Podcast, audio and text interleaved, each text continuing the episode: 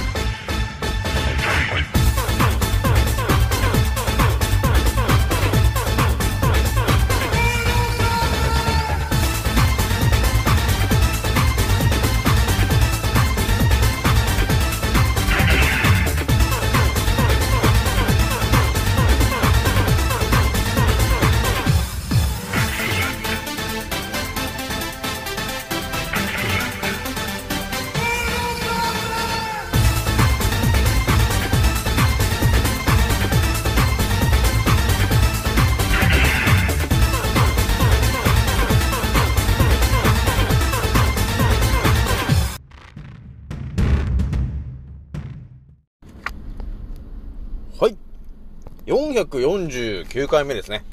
賢者の戦闘プログラム第344弾。始めさせていただきます。創造船オメガ号、宇宙一のメイケルクマスター、青木丸でございます。今から話すことは、私の個人的見解と、おとき話なので、決して信じないでくださいね。はい。ではですね、今回ね、いつも通りインスタの告知でお伝えしたんですけども、えーまずね、一発目にね、お伝えするのが、まあこれもね、多分私しかは、あのー発信できないかなっていうところがあったんだけどね。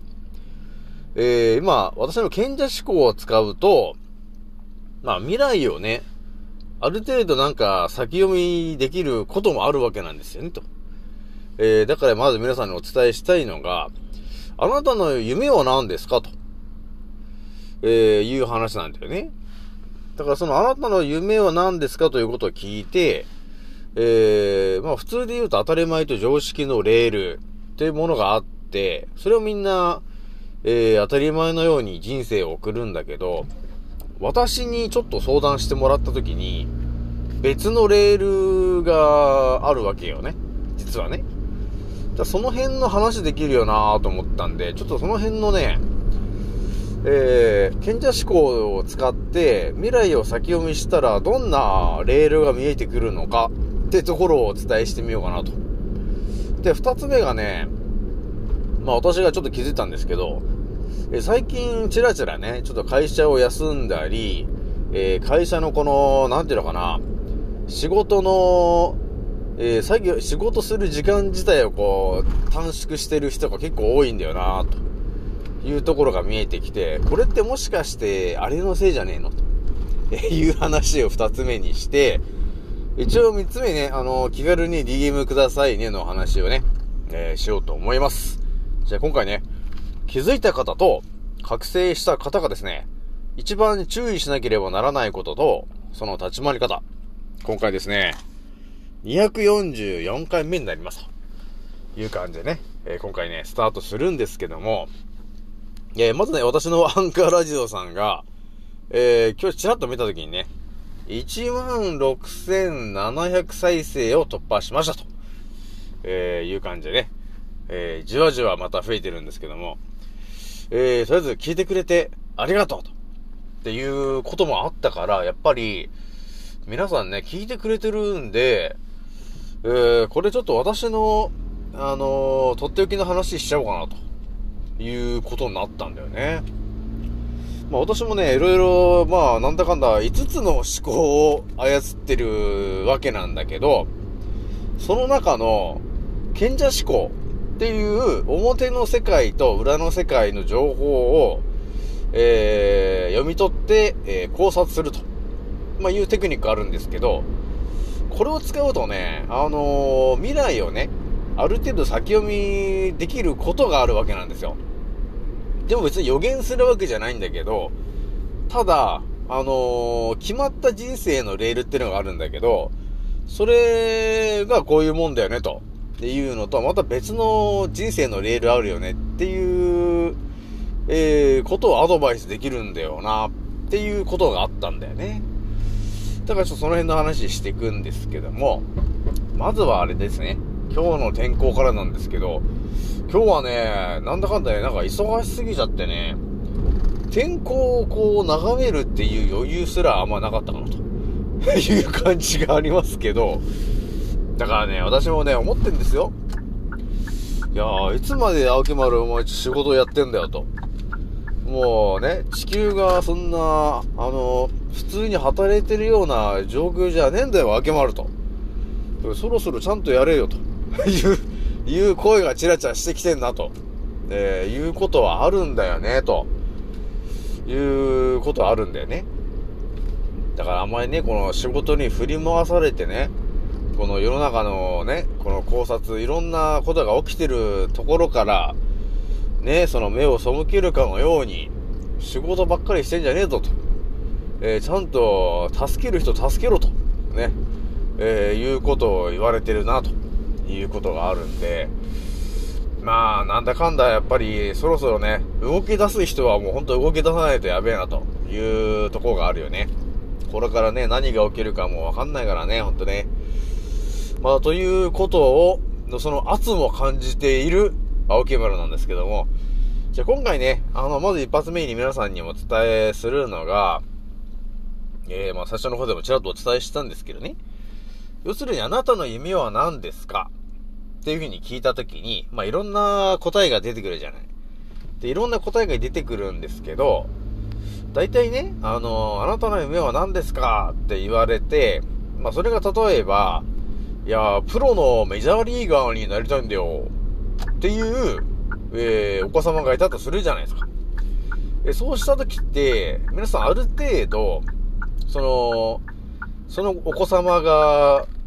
どういう人生を歩むのかっていうことについて、ある程度なんか自分でもうレールってのを引けるじゃないですか。わかりますか皆さん。レール引けるなっていうのがあるでしょだこれはもう当たり前と常識の人でも、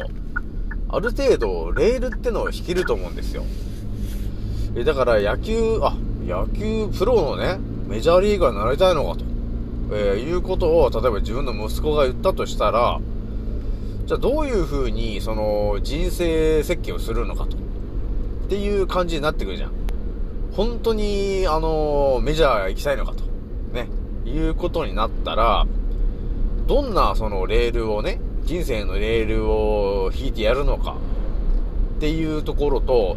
別に何もしなければ、どんなレールが待ってるの？っていう感じで、まあいろんなレールがあるんだよねっていう感じがあるじゃない。だからまあ自分のね、子供が、野球選手になりたいんだって言った時に、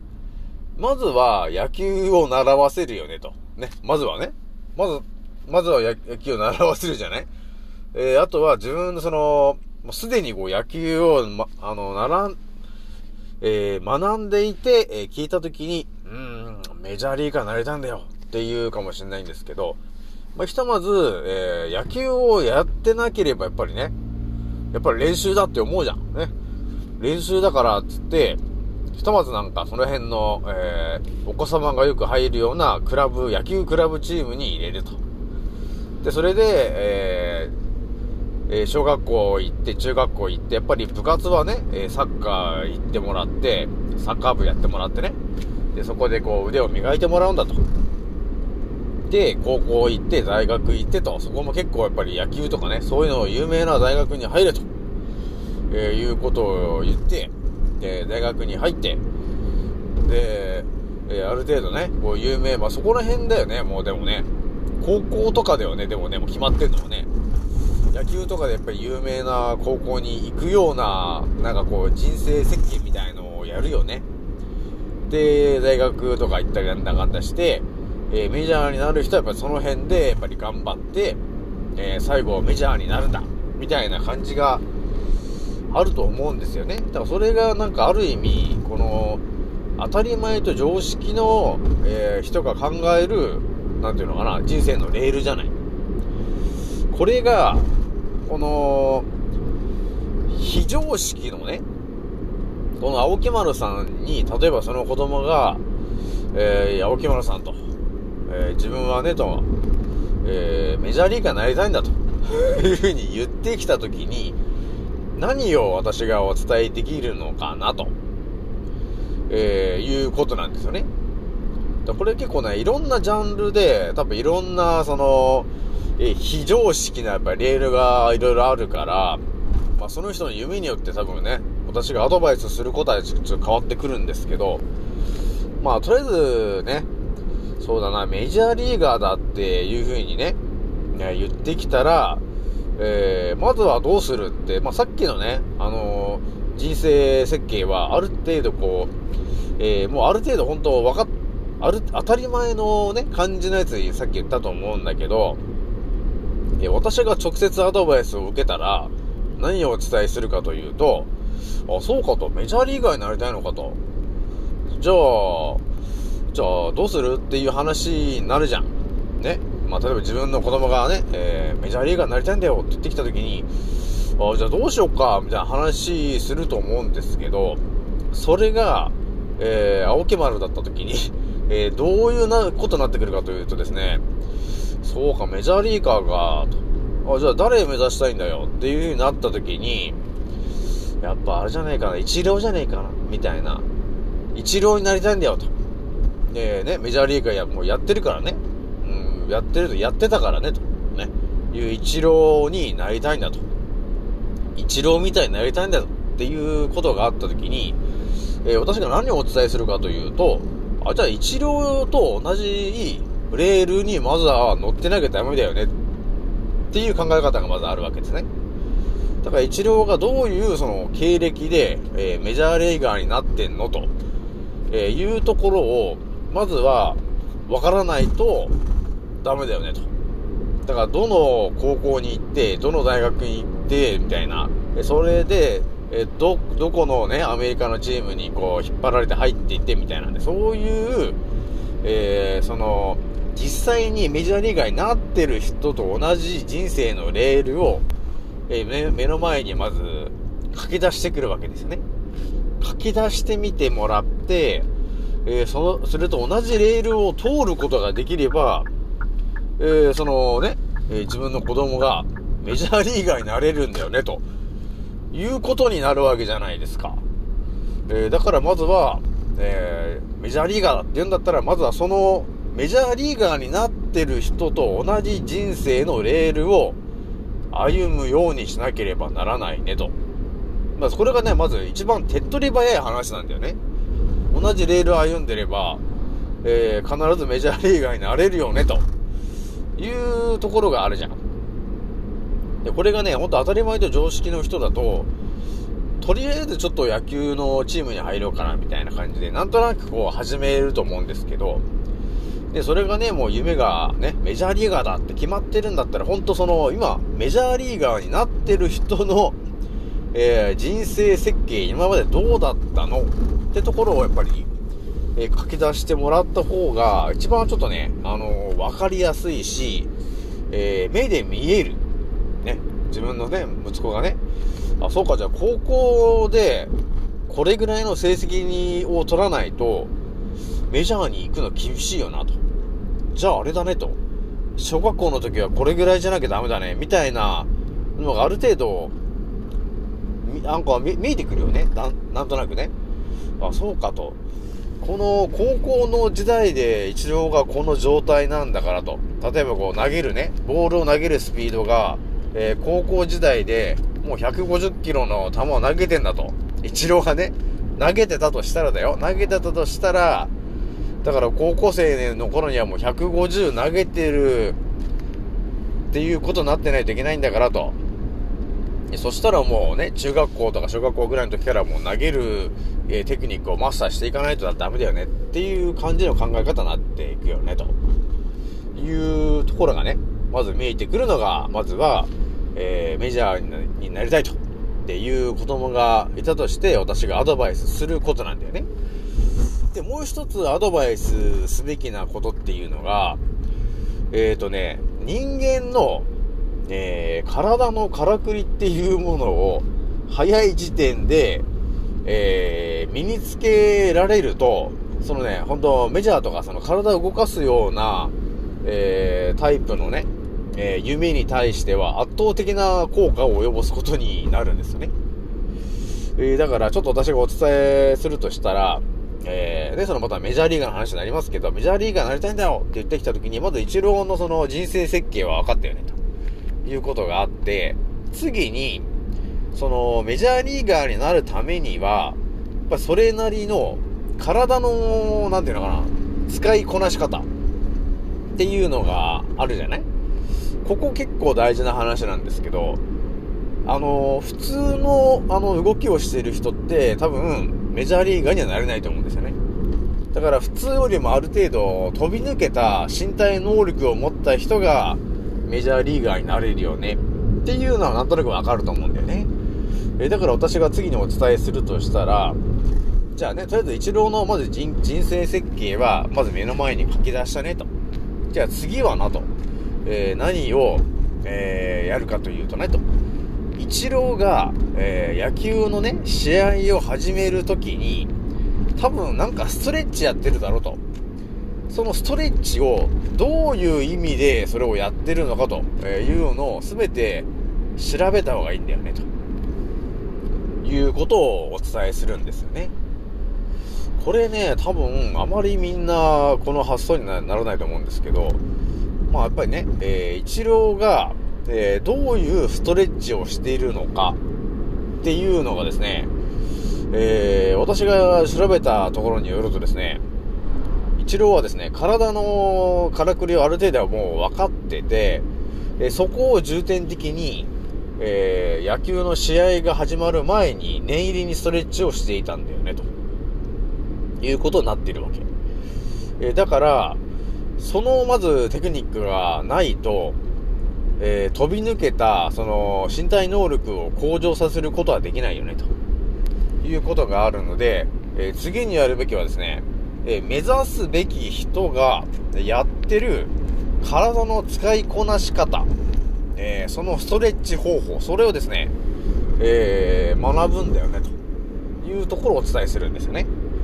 えだから一郎がね、何やってるかっていうと、えっ、とね、あのー皆さんね、腕っていうのは、どこからが腕なのかっていうところの話なんですけど、みんなね、肩までが腕だと思い込んでるんですけど、実はですね、腕っていうのは、この体のね、あのー中心、えー、なんていうのかな、この鎖骨の真ん中ぐらい、ほんと、えー喉の下ぐらいにこう、凹んでるところがあるんですよね、と。えーその鎖骨をぐーっと真ん中辺に持ってくると。えーそこを起点として、えーそこから腕が始まってんだよね、と。いうことがあるわけなんだよね。だからそこの中心を意識して、こう、鎖骨を回しながらね、えー腕を使ってる人と、えー使ってない人ではですね、えー運動神経がだいぶ違うんだよね、ということがあるんですよ。だからみんなね、腕は肩までだと思い込んでると、えー思ってるよりも、あのー人間の体を使いこなせてないんだよね。なので、一郎はね、それを知ってたんだね。えーだから、えその腕をね、その鎖骨のところを開くようなストレッチをよくやってるんだね、彼はね。そこを開いてるわけ。その鎖骨のところを開くような、ストレッチを彼はやってますと。だそういうことをやってるから、やっぱり、普通の人が、えーやらない、ね、そのストレッチをやってるので、やっぱその分、運動神経がいいわけなんですよね、と。そうすると、やっぱり、本当の腕がどこからっていうのも分かってると、えーいざね、えー球を打つぞという時に、体の使いこなし方がやっぱり違うんだよね、と、えーいうことがあるので、なんて言うんですかね、えー当たり前の常識の人が、多分、えー普通になんていうの、人生を過ごしていくと、やっぱり手探りで、あの、人生歩むじゃないですか。これ普通の話だよ。普通の話でいくと、当たり前と常識の人はね、やりがちなのが、普通の人生を歩もうとするわけなんですよね。でもね、えー、本というものがあるじゃない。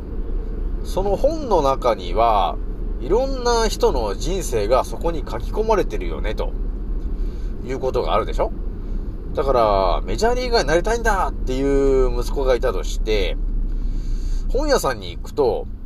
こうやってメジャーリーガーになりました、みたいな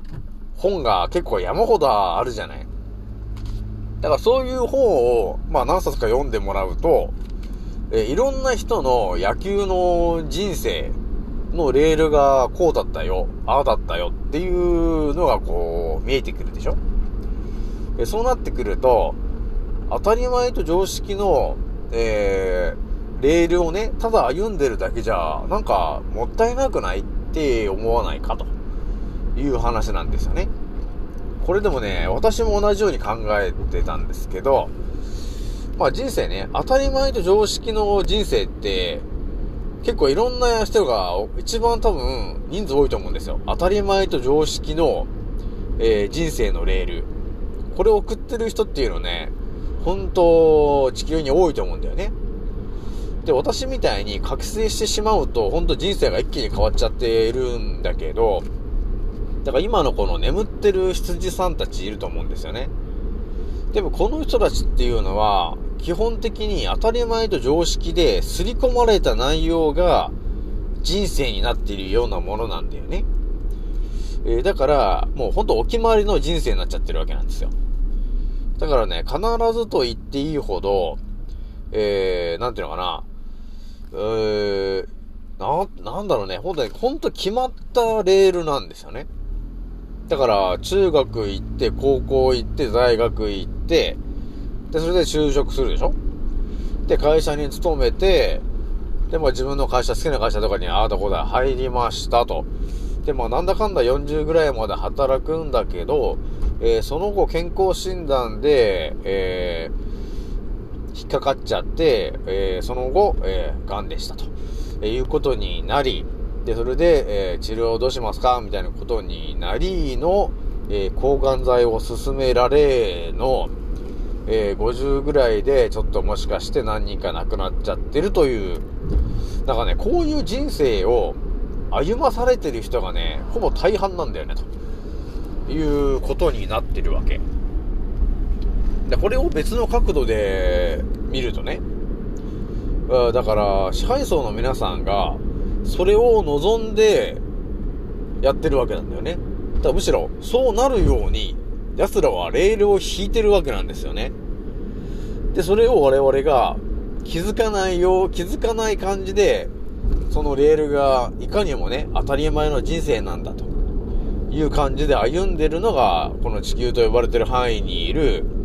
えー要するに羊の我々なんだよね、ということになってくるから、だからね、私はいろいろ考えたときに、ほんとね、当たり前と常識の人生を歩むのは非常にもったいないよ、ということをね、皆さんお伝えしたかったわけ。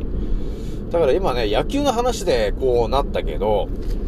私もね、ある人に、あの、アドバイスしたんですけど、その人はね、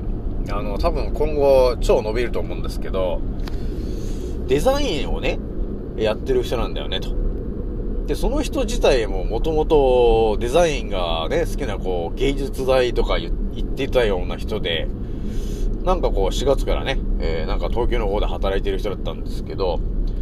まあ私がその人にアドバイスできることはないかなっていろいろ考えた時にね、まあひ、あの、なんていうの、賢者思考だといろいろアドバイスできるなと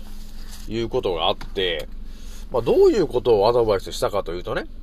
まあ結局やっぱりデザインで食べていきたいわけじゃん。結局ね。えー、で、いろいろ考えていったときに、先にその人生で起きることをその人に伝えたわけなんですよ。まあとりあえず今ね、こう、なんとなくがむしゃらにやってるよと。えー、でもこれが、えー、今から3年後ぐらいになってくると、だいぶやっぱり仕事が慣れてくるよね、と。で、そうするとやっぱり、えー、自分の力をもっとこう、え世界に広めたくなってくるよね、と。えそういった時にどうなるって言ったら、やっぱり、日本を出て、そのデザインの本場である、そのヨーロッパとかね、あの辺のイタリアとかさ、えーその辺にまず行こうっていう考えが多分3年後ぐらいかにあなたは多分目覚めるよねと。3年から5年後ね、に目覚めると思うんだよねと、えいう話をして、で、その先どうなるかっていうと、やっぱり世界にね、えー目指そうという感じで思い始めると、えー、やっぱりいろんな世界の情報をね、えー、吸収しないといけないよね、という考え方になっていくよね、と。で、それでやっぱり、なんだかんだ、3年から5年、勉強するじゃない？で、その先に見えてくるのが何だろうって言った時に、もっと上を目指したくなるよね、と。いうことになるでしょと。そしたら、えー、ヨーロッパのイタリアとかその辺よりももっと上っていうのは一体どこなんだろうね、ということがあるとしたら、間違いなく、えー、この今地球を支配してるイギリスなんだよね、ということになるわけ。だから、イギリスの、えー、に関わる、えー、その、え、デザイン。で、その辺に、え、入っていけるようになってくると、えー、ほぼ世界で通じるぐらいの、えー、超デザイナーになれるよね、と、えー、いうことをアドバイスしたわけよ。アドバイスしたけどね、でもそれは、えー、今から、そうだね、えー、15年先ぐらいに起きる話を、もう今その人に伝えたわけなんですよね。えー、だから、圧倒的にまたさらにお伝えしたのはね、だからあなたがね、将来的に、えー、そのデザインで、えー、とても有名になりたいんだと、えー、いうことがあるのであれば、えー、一番手っ取り早いのは何だろうって言ったらね、その、えー、その夢の、えー、最先端でやってる人と同じことをやればいいんだよねと。要するに、その最先端でやってる人と同じ目線に立って物事を考えないといけないんだよねと。いうことになるでしょ？ださっきの話で言うと、一郎と同じ目線で、えー、物事を考えたり、同じことをやる。そういうことをやらないとダメだよね。だそれが一番手っ取り早いよなっていう話をその人にしたんですよね。だから、インスタグラムを見てごらんと。あの中には、えー、インスタグラム自体がこの、どっちかっていうとこのデザインとか写真とかがよく出るじゃないですか。出るというかよく使ってるでしょ？だからその中に、そのデジタルとかで結構有名な肩書きを持ってる人がチラチラいるんだよねと。だからその、イギリスのね、その、イギリス多いインタラカタラっていうような肩書きを持ってる人とか、そのデザインで結構ヨーロッパの方で有名になっちゃってる人とか、結構チラチラチラチラいるわけなんだよね。インスタグラムの中には。だからまずは、日本のね、えー、その国内のちょっと有名だと呼ばれてるなんかデザイナーの人たちをね、えー、そういう本とか見てすごいなっていうことを言ってたから、いや、君のね、目指すところは、要するに天下だろと。そしたら、日本のね、そのちっちゃいそのデザイナーの低レベルなんだよねと。ね。だからまあレ、あれですけど、まあ、レベルをそう見たらそんな高くないんだよねと。だから、天下取るんだったら、ほんと天下の、今、一番天下のところでやってる人と、えー、同じ土台に立って、えー、その目線で、えー、物事を考えるようにすればいいんだよね、と、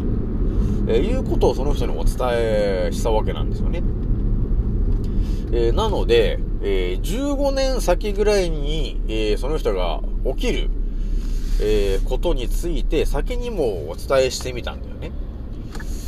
え、だからそういうことのアドバイスができるようになってくると、やっぱりその人の人生変わるんかなって思うよね。どうですかね、皆さん。こんなアドバイスしてる人はあんまいないと思うんですけど、やっぱりね、これ、賢者思考で、表の情報と裏の情報が見えてると、なんかね、こういうアドバイスができるようになってくるんですよね。まあ、どういうことかというと、えー、この世の中、ね、この地球に住んでる、もうほぼ95%の人は、表の、要するに思考しか見えてないというか、表の情報しか頭に入ってないでしょ？えー、だから、えー、やることも、えー、当たり前と常識の表の、えー、見えてるところだけのこの人生になってくるわけ。えー、でも、実際は、私がね、お伝えしてる通り、この今、地球を支配しているのは誰なんですかと。要するに、1816年にタルタリア帝国を核兵器で破壊したこのイギリスが、えー、実はこの世界を仕切ってんだよねと。歴史もすべて捏造して彼が作ってる、えー世界を我々は当たり前のように、えー住んでるけど、要するにイギリスが今世界これ作ってるよね、ということを考えたら、要するに、あのー最終地点がイギリスなんですよね、と。いうことになってるわけ。これだから全然、あの、わか、わかんない人は本当わかんない話よ。見えてないから。でも私は別に見えてるじゃん？結局ね。でも私見えてるし、私の話を聞いてる皆さんももうなんとなく分かってきてると思うんですけど。だから、えー、その、まあ、メジャーリーガーとかもそうですけど、えー自分の夢があるよと、えー言ったときに、それをこの、イギリスをこう、最終地点だとして、えー設定していくと、ちょっと見えやすいかなというところがあるんですよね。で、結構イギリスを出してくる理由としてはですね、結局、そのイギリスがこう今の世界作ってるわけだから、イギリスが入ってくると、ね、いろんな人たちもね、結構ね、あの、イギリスと絡んでるわけなんですよね、と。えーだから、イギリスという、なんか、肩書きというか、えーそういうものを、とつながりを持つことによって、えー勝手に急上昇していくという裏の世界のルールが、実はあるんだよね、というところがあるんですよね。だから、えー今ね、えー支配層がやってる、このね、えー地球があると思うんですけど、結局だってイギリスが仕切ってるんだから、っていうのは分かってきたらね、その、それを逆に利用してやろうっていう考えもあるでしょ、皆さん。まあでも私ぐらいですかね、それを逆に利用してやろうっていうのはね。だからいろいろね、有名になりたいんだと。えー、天下取りたいんだと。えーいう人がいたら、じゃあとりあえずイギリスで学べばいいんじゃないかと。ね。まあ一番手っ取り早いよ。イギリスでやってましたって言って、いろんな会社行った時に、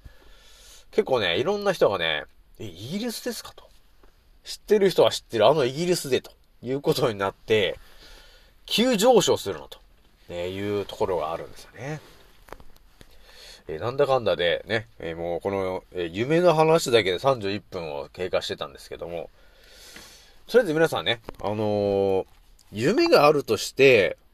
まあ私にちょっとなんか気軽にちょっと相談してもらえると、まあさっきのね、えー野球であったり、あとデザインであったりね、えーこういうことを、あのー特に若い人であれば、その二十歳ぐらいの人が私にあの相談してもらった時に、さっきのね、デザインの話じゃないですけど、えーリアルに、えーだから多分3年後にこういう、こうなるよねと。で、そっからまた5年後にこうなってと。で、そっからまたそこの5年後にこうなるんだよねと。だから最終地点がここだよねと。じゃあ今、その、その場所のそのね、最終地点を今やっちゃえと。えいう究極なお話をね、えー言ってるわけなんですけど、えーまあね、私にちょっと相談したいよと、えーいう人がいたら、ちょっと気軽に言ってきてもらえると、えーお答えできるようであれば、ちょっとお答えしてみようかなというところがございます。えーなので、当たり前と常識のね、あのー人生はできるだけ歩まないようにしていただいて、まあ、夢があるとねいう人であれば、えーできるだけね、その夢を叶えるためにどうするっていう圧倒的な情報をお伝えすることができそうなんで、まあ、気軽に言ってきてもいいかなと。いうところがあるし、例えばね、自分のお子様がね、まあ、いろいろ夢あると思うんですけど、まあ、改めてね、えーどんな夢持ってんのと。いうのを聞いていただいて、えーそれで、当たり前と常識のレールだと、こうだよね。っていうのがあるとして、もう一つ、じゃあ、賢者思考でね、えー裏側の本当イギリスが世界を支配しているぞと、えーいう体で、えー裏側の人生のレールを書いていくと、えー本当に、あの、人生の時間を先読みした、えー人生のレールを書くことができるから、人生を無駄にしないな、ということがあるんだよね。まあ、そのためには、やっぱり、えー同じ人生を歩む、歩んだ人の本が、えーこの世の中にはたくさん本屋さんにあるので、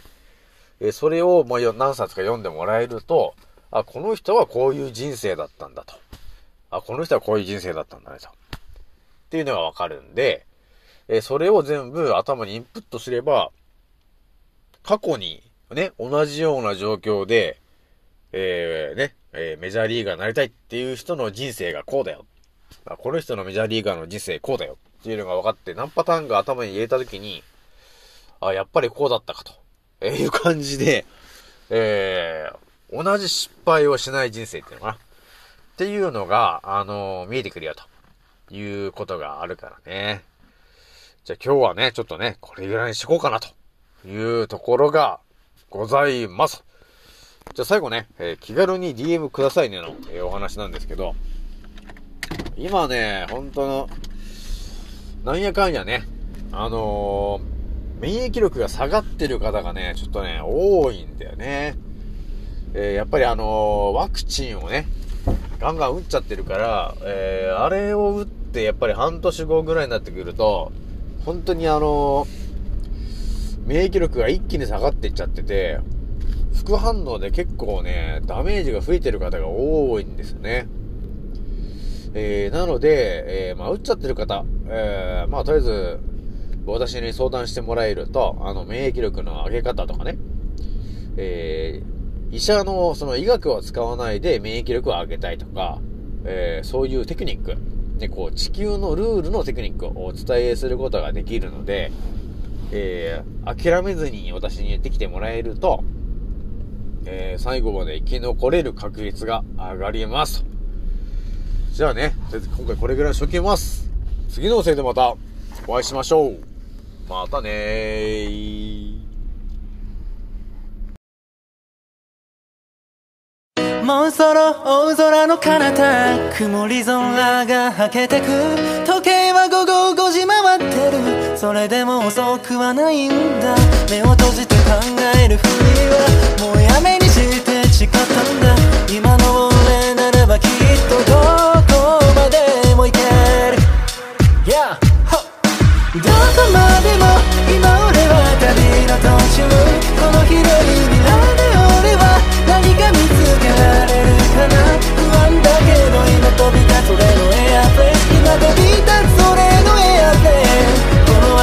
抱いて明日へ飛び立つんだ Oh yeah いざ着陸させる俺はまるでパイロット Yeah どこにでもある。小さなしがらみに振り回されている未だに右左。左右気にしないように生きる。だってライフは一回きりなのに。また誰かが噂話噂話そんなくだらない時間使ってなら俺らは速攻動紹介で境界線越えて言うあげることさながらジャンボジェット。目的地は世界の観光名所。ミスト匠